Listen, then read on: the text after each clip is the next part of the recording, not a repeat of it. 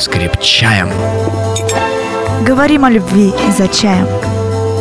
Привет! Всем большой привет! С вами Алена и Вадим. Тема нашего выпуска «Как не брониться с милыми». Одна из наиболее сложных проблем во взаимоотношениях пары заключается в том, как они справляются с разногласиями. Когда они возникают, иногда трудно избежать спора, а за ним и бурной ссоры. Да, это происходит совсем незаметно. Влюбленные вдруг забывают о своей любви и начинаются упреки и обвинения, а проблемы это не решает. Я бы сказала, это не только не решает проблемы, но и рушит все отношения. Люди постепенно теряют способность раскрываться навстречу друг другу. Девушки замыкаются в себе, чтобы защититься. А парни погружаются в молчание. Близость мало-помалу уходит, так давайте разберемся, в чем причина наших ссор. Скажи, на что чаще всего обижаются девушки? Чаще всего из-за того, что парни обесценивают чувства девушки и ее точку зрения. Конечно, совсем не обязательно, что это нарочно. Например, обидной может быть фраза «Ай, ладно, забей» или «Не бери в голову». Парню эта фраза может показаться вполне дружеской, но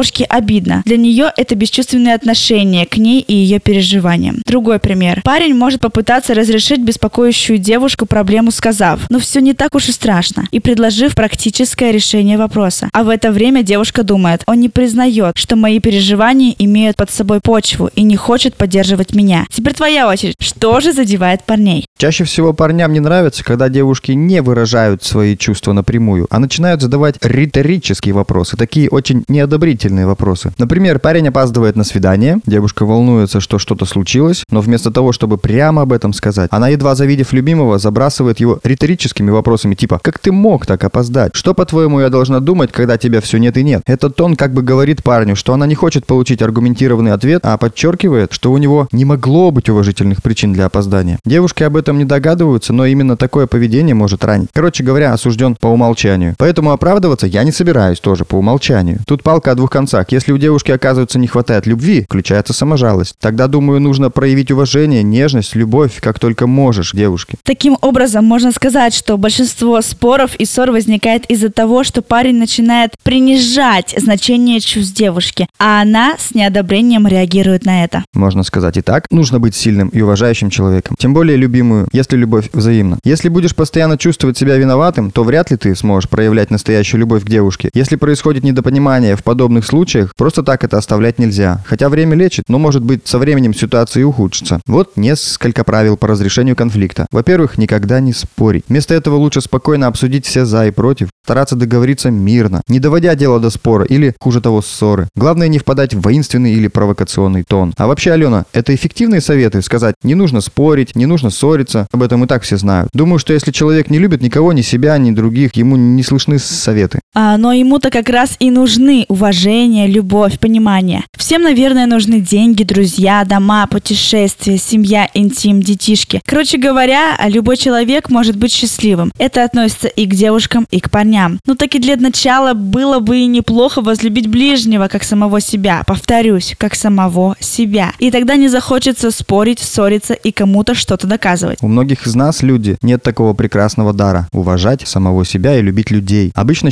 считается нормой хорошо относиться к очень малому кругу близких или знакомых, а к остальным относиться подозрительно или с презрением. Это недоверие и неуважение похоже на вирус, что проявляется в излишней колючей гордости, что приводит к конфликтам и ссорам с близкими. И у нас все на сегодня. Всем спасибо. Всего доброго. До новых встреч. Пока-пока.